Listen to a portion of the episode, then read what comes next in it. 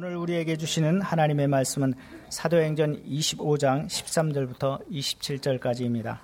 신약성경 231쪽 사도행전 25장 13절에서 27절입니다. 제가 봉독해 드리겠습니다. 수일 후에 아그리파 왕과 버니게가 베스도에게 문안하러 가이사랴에 와서 여러 날을 있더니 베스도가 바울의 일로 왕에게 고하여 이르되 벨릭스가 한 사람을 구류하여 두었는데 내가 예루살렘에 있을 때에 유대인의 대제사장들과 장로들이 그를 고소하여 정죄하기를 청하기에 내가 대답하되 무릇 피고가 원고들 앞에서 고소 사건에 대하여 변명할 기회가 있기 전에 내주는 것은 로마 사람의 법이 아니라 하였노라.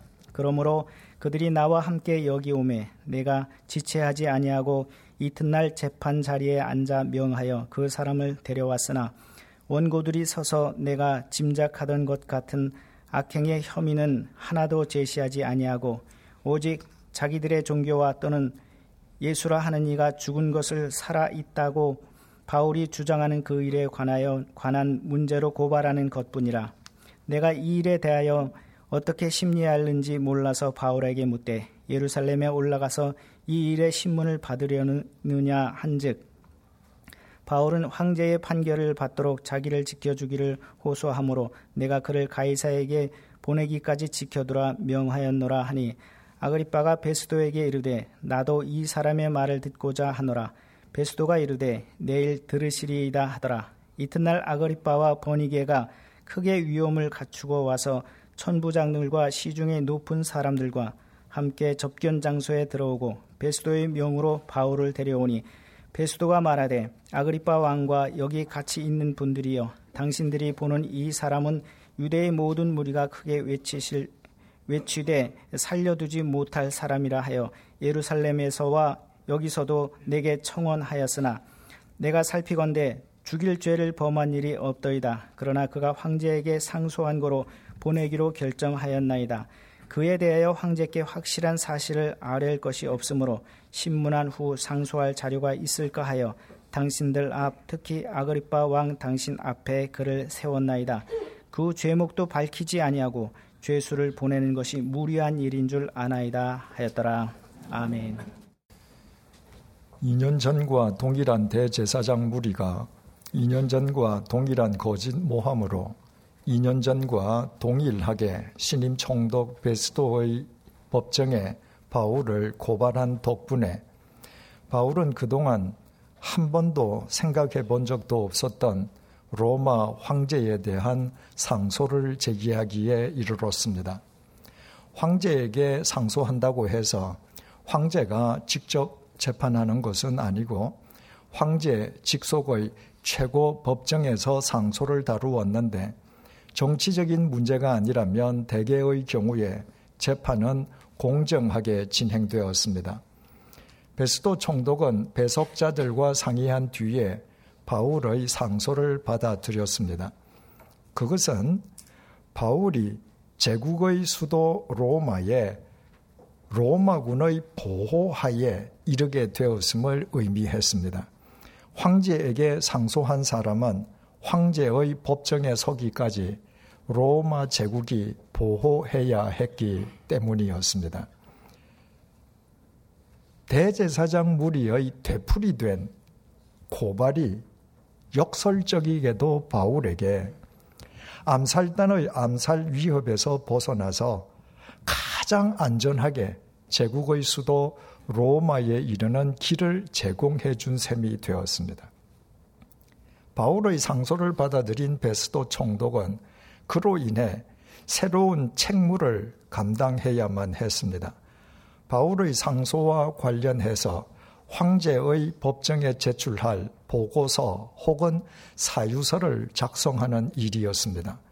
오늘의 본문은 그와 관련된 내용입니다. 13절을 보시겠습니다.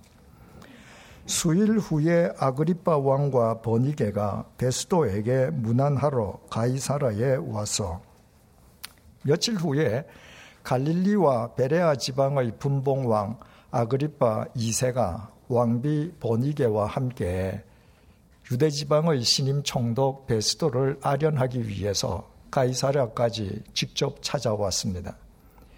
헤롯 대왕의 증손자였던 아그리파 2세는 갈릴리와 베레아 지방의 분봉 왕이었음에도 예루살렘 성전 감독권과 대제사장 임명권을 지니고 있었습니다. 대제사장을 아나니아에서 이스마엘로 교체했던 사람도 바로 아그리파 2세였습니다. 왕비 버니게는 아그리파 2세의 여동생이었습니다. 이 이전에도 자신의 숙부를 포함해서 두 명의 남자를 거쳤던 버니게는 본문에서 오빠와 불륜에 빠졌다가 이 이후에는 예루살렘을 함락하고 후에 로마 제국 황제가 된 티투스 장군의 정부가 되었습니다. 며칠이 지난 뒤에 베스도 총독이 아그리파 왕에게 바울 이야기를 꺼냈습니다. 14절에서 16절입니다. 여러 날을 있더니 베스도가 바울의 일로 왕에게 고하여 이르되 벨릭스가 한 사람을 구류하여 두었는데 내가 예루살렘에 있을 때에 유대인의 대제사장들과 장로들이 그를 고소하여 정죄하기를 청하기에 내가 대답하되 무릇 피고가 원고들 앞에서 고소 사건에 대하여 변명할 기회가 있기 전에 내주는 것은 로마 사람의 법이 아니라 하였노라. 베스도 총독이 예루살렘 현지 시찰에 나갔을 때 그곳의 대제사장 무리가 베스도 총독에게 바울을 고발만 했던 것은 아니었습니다. 대제사장 무리는 베스도 총독에게 바울을 정죄할 것을 요청했습니다. 예루살렘에 있지도 않은 바울에게 유죄를 선고해 줄 것을 요청했던 것입니다. 총독 베스도는 피고에게 변호할 기회도 주지 않고 유죄 판결을 내리는 것은 로마법의 어긋남을 내세워서 그들의 요청을 거절했습니다. 17절에서 21절의 증언입니다. 그러므로 그들이 나와 함께 여기 오매 내가 지체하지 아니하고 이튿날 재판 자리에 앉아 명하여 그 사람을 데려왔으나 원고들이 서서 내가 짐작하던 것 같은 악행의 혐의는 하나도 제시하지 아니하고 오직 자기들의 종교와 또는 예수라 하는 이가 죽은 것을 살아 있다고 바울이 주장하는 그 일에 관한 문제로 고발하는 것 뿐이라. 내가 이 일에 대하여 어떻게 심리할는지 몰라서 바울에게 묻되 예루살렘에 올라가서 이 일에 신문을 받으려느냐 한즉 바울은 황제의 판결을 받도록 자기를 지켜주기를 호소하므로 내가 그를 가이사에게 보내기까지 지켜두라 명하였노라 하니 대제사장 무리는 가이사라까지 총독 베스도를 따라가서 바울을 또다시 고소했지만 그들은 바울이 로마 제국의 실정법을 어겼다는 구체적인 혐의나 증거는 하나도 제시하지 못했습니다. 도리어 그들이 강조한 것은 그들의 종교법과 예수 부활에 관한 것이었습니다. 하지만 유대 지방에 갓 부임한 신임 총독 베스도에게 유대인의 종교법과 예수 부활은 낯선 문제였습니다. 지난 시간에 확인했던 것처럼 베스도 총독은 바로 그 상황 속에서 바울을 고발한 대제사장 무리의 입장을 배려해서 바울에게 예루살렘으로 올라가서 자신의 입회하에 유대인 최고의 종교 법정인 산헤드린 공회에서 재판받을 의사가 있는지 물었습니다. 총독의 제안을 거절한 바울은 황제에게 상소했고 총독 베스도는 바울의 상소를 받아들였습니다. 베스도 총독이 이렇게 바울에 대해서 상세하게 아그리파 왕에게 이야기한 것은 바울의 상소와 관련해서 황제의 법정에 제출할 보고서를 작성하기 위해서 유대인의 종교법을 잘 알고 있는 아그리파 왕의 조언을 구하기 위함이었습니다. 22절에서 23절입니다. 아그리빠가 베스도에게 이르되 나도 이 사람의 말을 듣고자 하노라. 베스도가 이르되 내일 들으시리이다 하더라. 이튿날 아그리빠와 보니게가 크게 위험을 갖추고 와서 천부장들과 시중의 높은 사람들과 함께 접견 장소에 들어오고 베스도의 명으로 바울을 데려오니 총독 베스도로부터 바울의 이야기를 전해 들은 아그리빠 왕은 자신도 바울의 진술을 직접 들어보기를 원했고 베스도 총독은 이튿날 즉각 바울에 대한 청문회를 개최했습니다. 아그리빠 왕과 왕비 보니게, 아그리빠 왕을 수행한 그의 대신들, 총독 베스도와 천부장들, 그리고 가이샤라 시의회 의원들이 모두 참석한 가운데 바울이 불려왔습니다. 그리고 베스도 총독이 바울에 대해 청문회를 개최하게 된 이유를 밝혔습니다. 24절에서 27절입니다.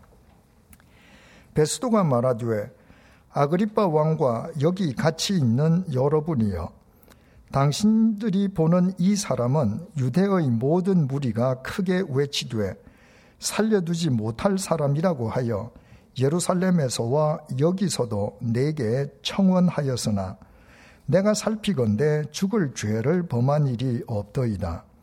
그러나 그가 황제에게 상소한 고로 보내기로 결정하였나이다.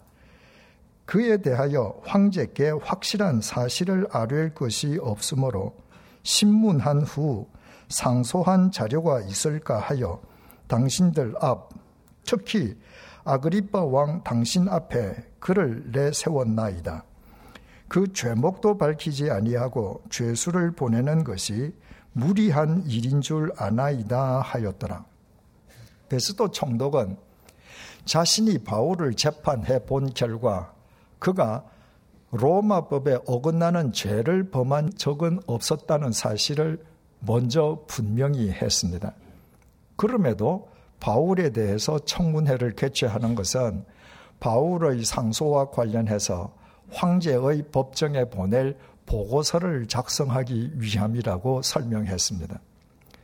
그 청문회 회장에서 바울이 언급한 진술 내용에 대해서는 다음 시간부터 상세하게 살펴보도록 하겠습니다. 오늘 우리가 주목하고자 하는 내용은 본문 23절의 증언입니다.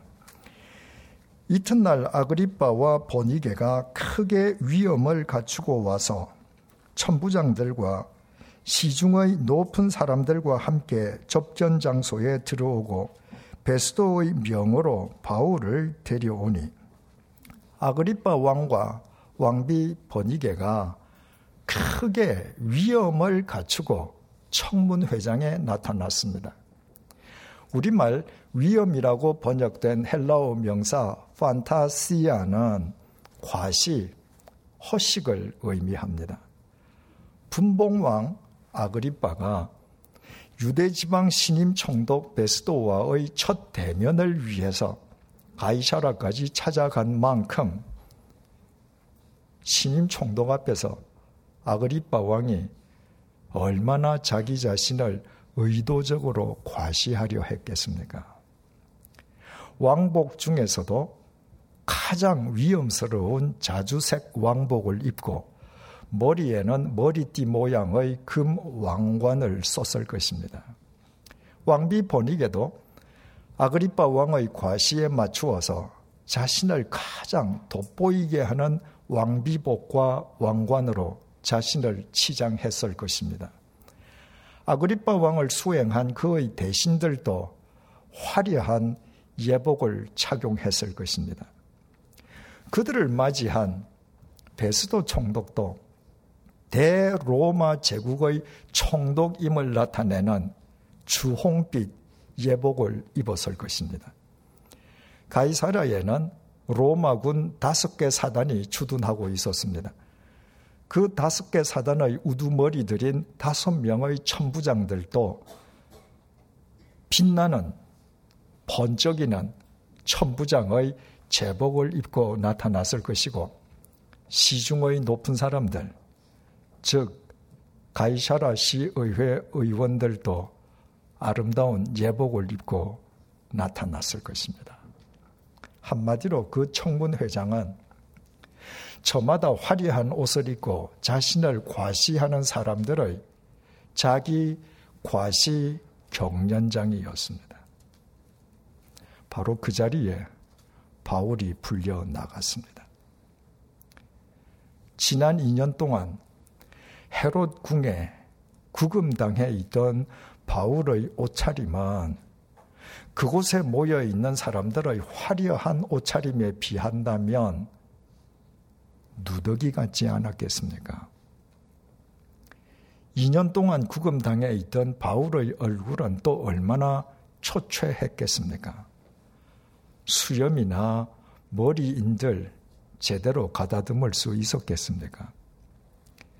전승에 의하면 키가 작은 바울은 대머리였고 눈썹은 일자였으며 매부리 코에 안짱다리였던 것으로 알려지고 있습니다. 보기에 민망할 정도의 외모를 지닌 사람이었던 것입니다.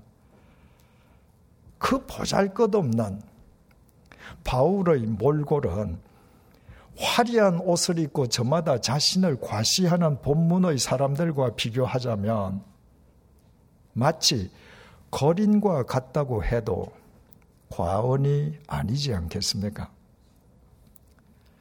하지만 우리가 그리스도인의 구별된 눈과 마음으로 이 청문회장을 다시 한번 들여다보십시다. 저마다 화려한 옷을 입고 자신을 과시하는 사람들과 그들 앞에 불려 나온 초라한 몰골의 바울 가운데 누가 정령 더 아름답습니까? 누구에게서 향기가 배어나고 있습니까? 누구의 삶이 우리를 감동시킵니까? 우리가 과연 본받기 원하는 사람이 누구입니까? 두말할 것도 없이 보잘 것 없는 몰골일 망정 바울 아닙니까? 화려한 옷을 입고 저마다 자신을 과시하는 사람들의 옷을 벗기고 그들의 삶을 한꺼풀씩 벗겨낼수록 추악한 욕망에 찌든 악취만 진동하지 않습니까? 비록 초라하기 짝이 없는 몰골일 망정, 바울의 삶은 파헤치면 파헤칠수록 생명의 향기가 더 짙게 스며나지 않습니까? 그 이유가 무엇이겠습니까?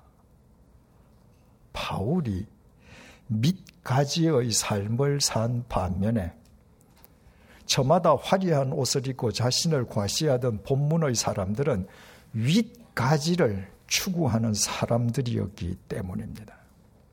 바꾸어 말씀드리면 바울이 생명의 질서와 법칙에 충실하였다면 나머지는 생명의 질서와 법칙을 역행하는 사람들이었습니다. 새신자반, 성숙자반, 사명자반을 통해서 계속하여 강조하며 설명해 드렸습니다만은 나무는 생명의 질서와 법칙을 거스르는 법이 없습니다. 오래되고 강한 가지일수록 밑가지가 되고 맨 윗가지는 가장 나중에 나온 가장 여린 가지의 차지가 됩니다.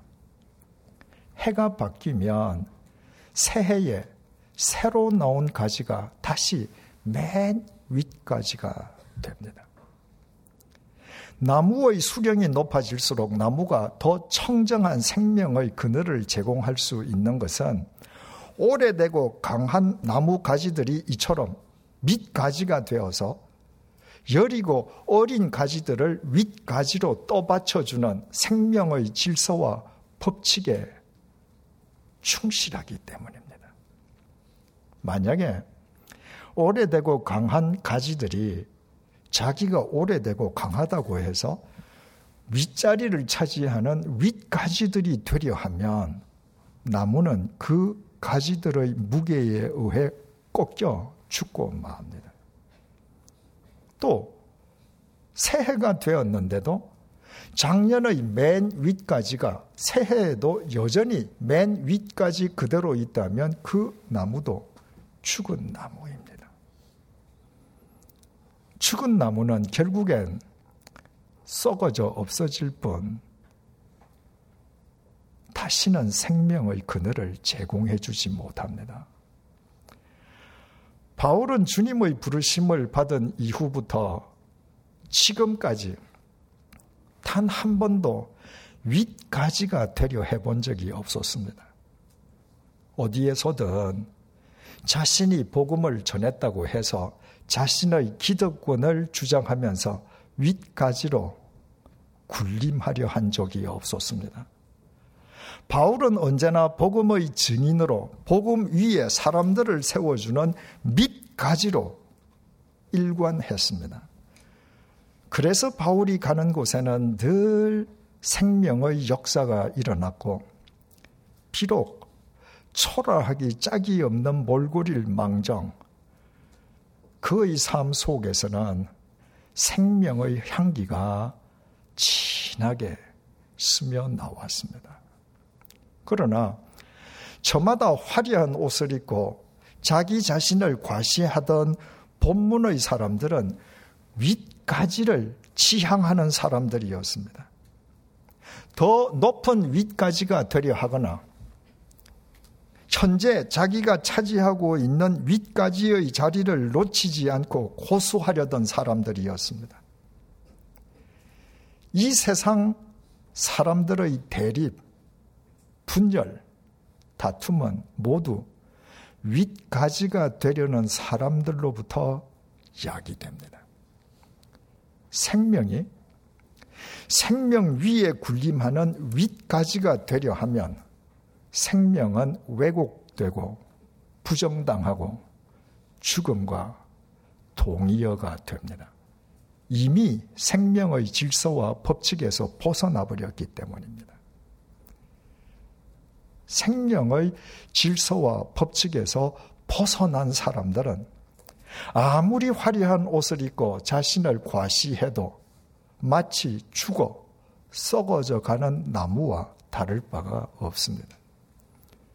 생명은 생명을 위한 밑가지가 되므로 그 가치가 극대화됩니다. 그리스도인은 바울처럼 밑가지로 살아가는 사람들입니다. 이달 마지막 주일은 종교개혁 주일입니다. 특히 내년은 종교개혁 500주년을 기념하는 해인지라 한국 교회에서는 벌써부터 개혁이 화두입니다. 누구보다도 목사들이 먼저 주님 앞에서 부단하게 자기를 개혁해 가야 하면 너무나도 당연한 일이어서 새삼스럽게 강조할 필요도 없습니다. 그렇다고 교인들은 예외인 것은 아닙니다. 교인들 역시 주님 안에서 자신을 스스로 개혁의 대상으로 삼아야 합니다. 그것은 세상 사람들처럼 윗가지가 되려는 자기를 부인하고 사람들을 위한 밑가지로 살아가는 것입니다. 저마다 화려한 옷을 입고 자신을 과시하던 본문의 세도가들처럼 윗가지가 되려는 사람들은 자기 손으로 교회와 사회를 허물어뜨리기 마련이지만 비록 보잘것없는 몰골일 망정 바울처럼 다른 사람들을 위해 밑가지로 살아가는 사람들에 의해 교회도 사회도 청정한 생명을 유지할 수 있습니다. 좋은 교회는 밑가지들이 많은 교회입니다. 그래야 생명의 균형을 유지하면서 교인들의 신앙이 어떤 비바람에도 흔들리지 않는 뿌리 깊은 나무로 성숙해질 수 있습니다. 우리 교회에는 다섯 개의 성가대가 있습니다. 그 다섯 개의 성가대를 위해서 다섯 명의 지휘자들, 네 명의 오르가니스트와 두 명의 피아니스트들, 그리고 솔리스트들이 봉사하고 있습니다. 그러나 우리 교회는 다른 교회들과는 달리 그분들에게 사례비를 지불하지 않습니다. 그분들 역시 다른 교우님들과 똑같이 하나님께서 주신 달란트로 교회를 위해, 교인들을 위해, 주님을 위해 자원봉사하고 있습니다. 요즘 한국 교회에서 지휘자와 오르가니스트는 적게는 120만 원부터 많게는 250만 원까지 매달 사례비를 받는다고 합니다. 1년이면 평균 거금 2천만 원이 됩니다. 그 엄청난 기득권을 포기하고 교인들을 위한 밑가지로 교인들을 섬긴다는 것은 얼마나 아름다운 봉사인지 모릅니다. 제가 신학교로 진학하기 전에 사회생활을 할 때 당시에 출석하던 교회의 재정을 책임졌던 적이 있습니다. 교회 재정을 관리하면서 제가 이해할 수 없었던 것들 중의 하나가 부흥 강사, 그리고 성가대 지휘자, 피아니스트, 솔리스트에게 사례비를 지불하는 것이었습니다. 당시 거의 모든 부흥회의 주제는 동일했습니다. 부흥 강사들은 오직 주님을 위해 자신과 자신의 모든 것을 주님께 온전히 바치라고 강조하는 설교를 했습니다.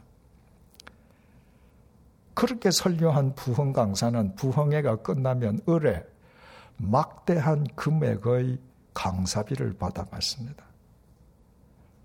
불과 며칠 설교하고 당신이 목회하는 교회 한 달분 봉급을 강사비로 챙겨간다는 것을 제 상식으로는 도저히 이해할 수도 수용할 수도 없었습니다. 그래서 저는 목사가 된 이래 지금까지 타 교회나 외부 모임에서 집회를 인도하거나 설교를 하고 사례비를 받아본 적이 없습니다. 주님께서 제게 말씀을 깨닫는 은혜를 그저 주신 것은 그 은혜로 저더러 돈을 벌라심이 아니라 하나님께서 거저 주신 그 은혜를 다른 사람과 그저 나누라시는 명령이라고 받아들이기 때문입니다. 당시에 성가대 지휘자, 피아니스트, 솔리스트들에게 사례비를 지불하는 것도 이해하지 못하기는 매 한 가지였습니다. 구약 시대에 찬양을 담당하는 레위인을 회중들이 생계를 책임져 주었던 것은 그들은 문자 그대로 풀타임 사역자들이었기 때문입니다.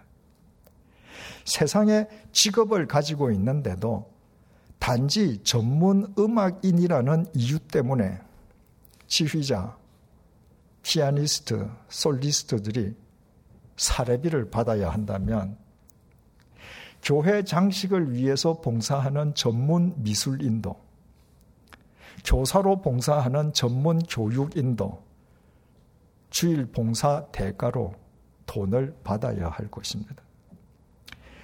1988년에 주님의 교회 개척 목사로 목회를 시작한 저는 첫 번째 성가대 지휘자와 피아니스트에게 사례비를 받지 말라고 간절한 심정으로 당부했습니다.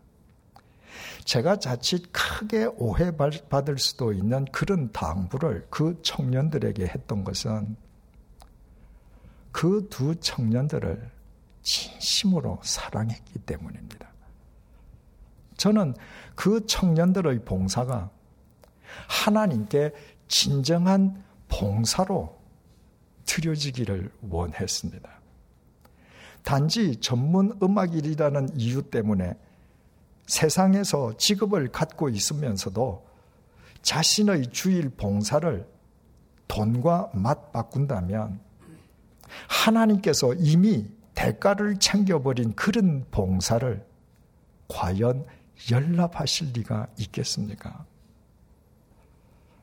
교회가 전임 교역자들에게 사례비를 지불하는 것은 전임 교역자들은 세상의 직업을 갖지 않고 교회를 위해 풀타임으로 사역하기 때문입니다. 그래서 풀타임 교회 음악 사역자로 봉사하지 않는 한 사례비를 받지 말라고 간곡하게 당부했던 것입니다. 감사하게도 그 두 청년들은 제 제안을 기꺼이 수용해 주었습니다.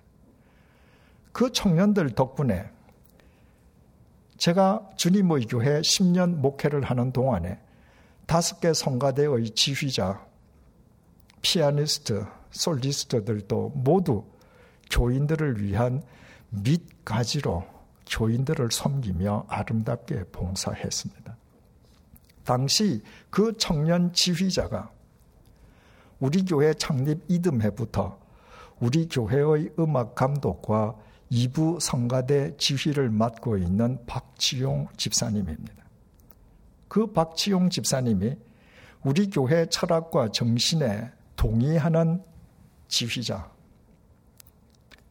오르가니스트, 피아니스트, 솔리스트들을 영입함으로 우리 교회에서도 그분들이 교인들을 위한 밑가지로 교인들을 아름답게 섬기고 있습니다. 그뿐 아니라 전 세계에 걸쳐 저와 연관을 맺은 적지 않은 한인교회 지휘자와 오르가니스트들도 우리 교회처럼 사례비를 받지 않고 교인들을 위한 밑가지로 봉사하고 있습니다. 약 30년 전에 한 청년이 한국 교회에서 당연시 하던 기독권을 과감하게 포기하고 하나님께서 자기에게 부여해 주신 달란트로 교인들을 위한 밑가지로 살아가는 삶을 실천했을 때 그 밑가지 위에 계속 아름다운 밑가지들이 이어져 가고 있는 것입니다. 우리 교회는 창립 초기부터 밑가지 됨의 중요성을 계속 강조해 왔습니다.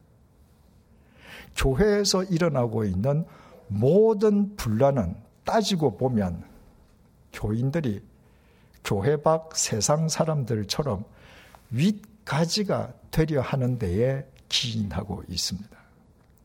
그러므로 하나님으로부터 전문적인 탈란트를 얻은 사람일수록 신앙 연륜과 연령이 깊어지고 높아질수록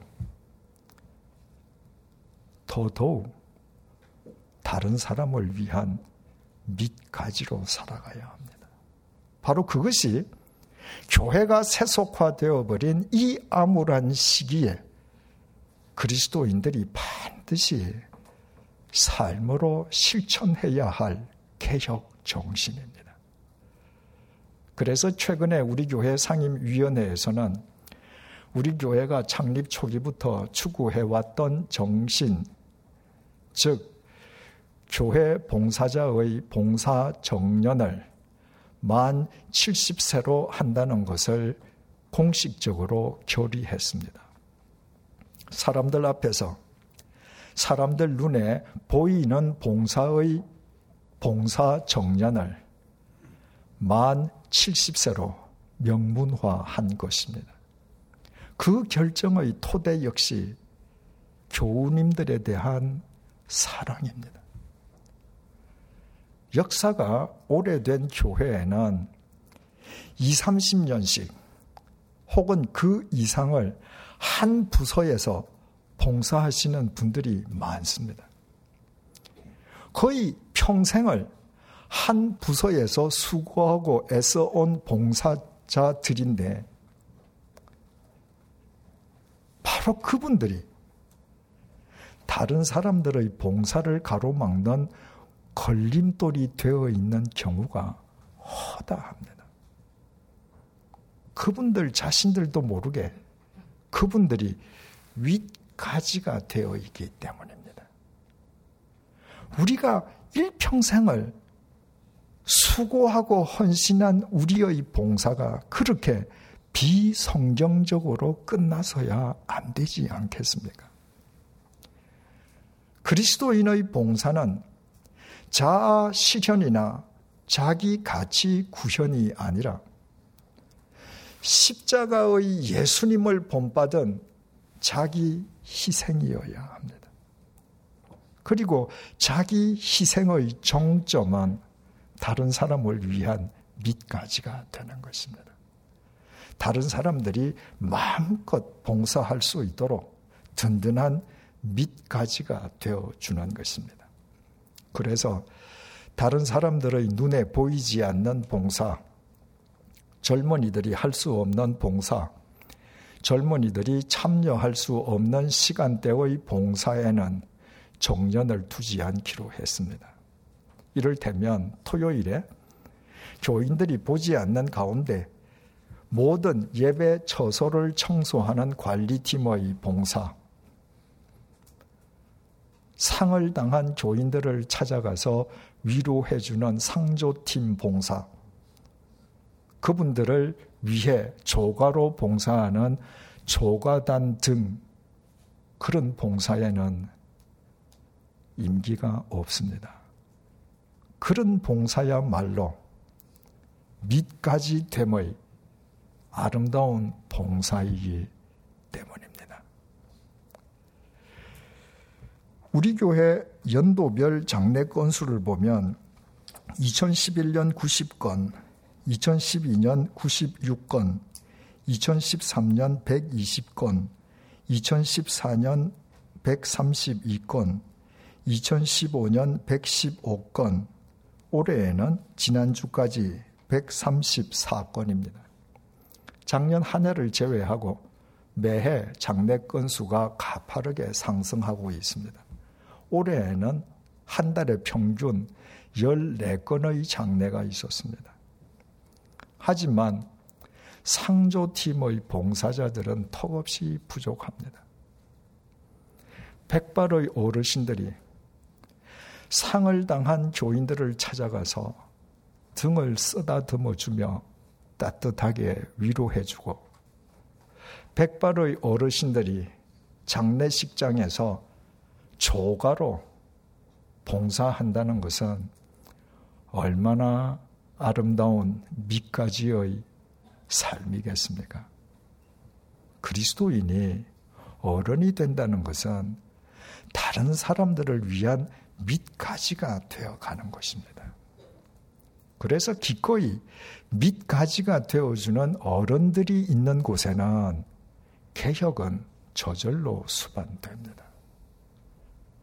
교회에서마저 밑가지의 삶을 훈련하지 않는다면 가정에서 밑가지로 살아간다는 것은 아예 불가능합니다.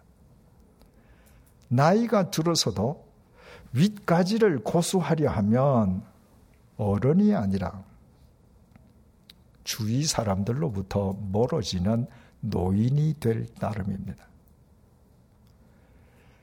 예수님께서는 임마누엘 하나님이심에도 십자가에서 당신 자신을 희생하시어 우리를 위한 생명의 밑가지가 되어 주셨습니다.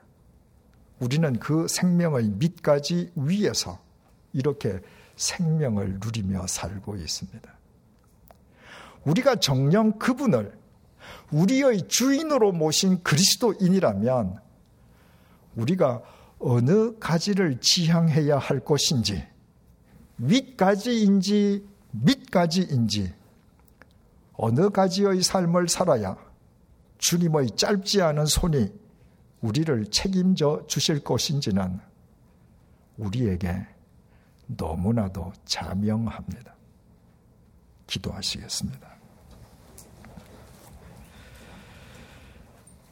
여러분 안에 이 마음을 품으십시오. 그것은 곧 그리스도 예수의 마음이기도 합니다. 그는 하나님의 모습을 지니셨으나 하나님과 동등함을 당연하게 생각하지 않으시고 오히려 자기를 비워서 종의 모습을 취하시고 사람과 같이 되셨습니다.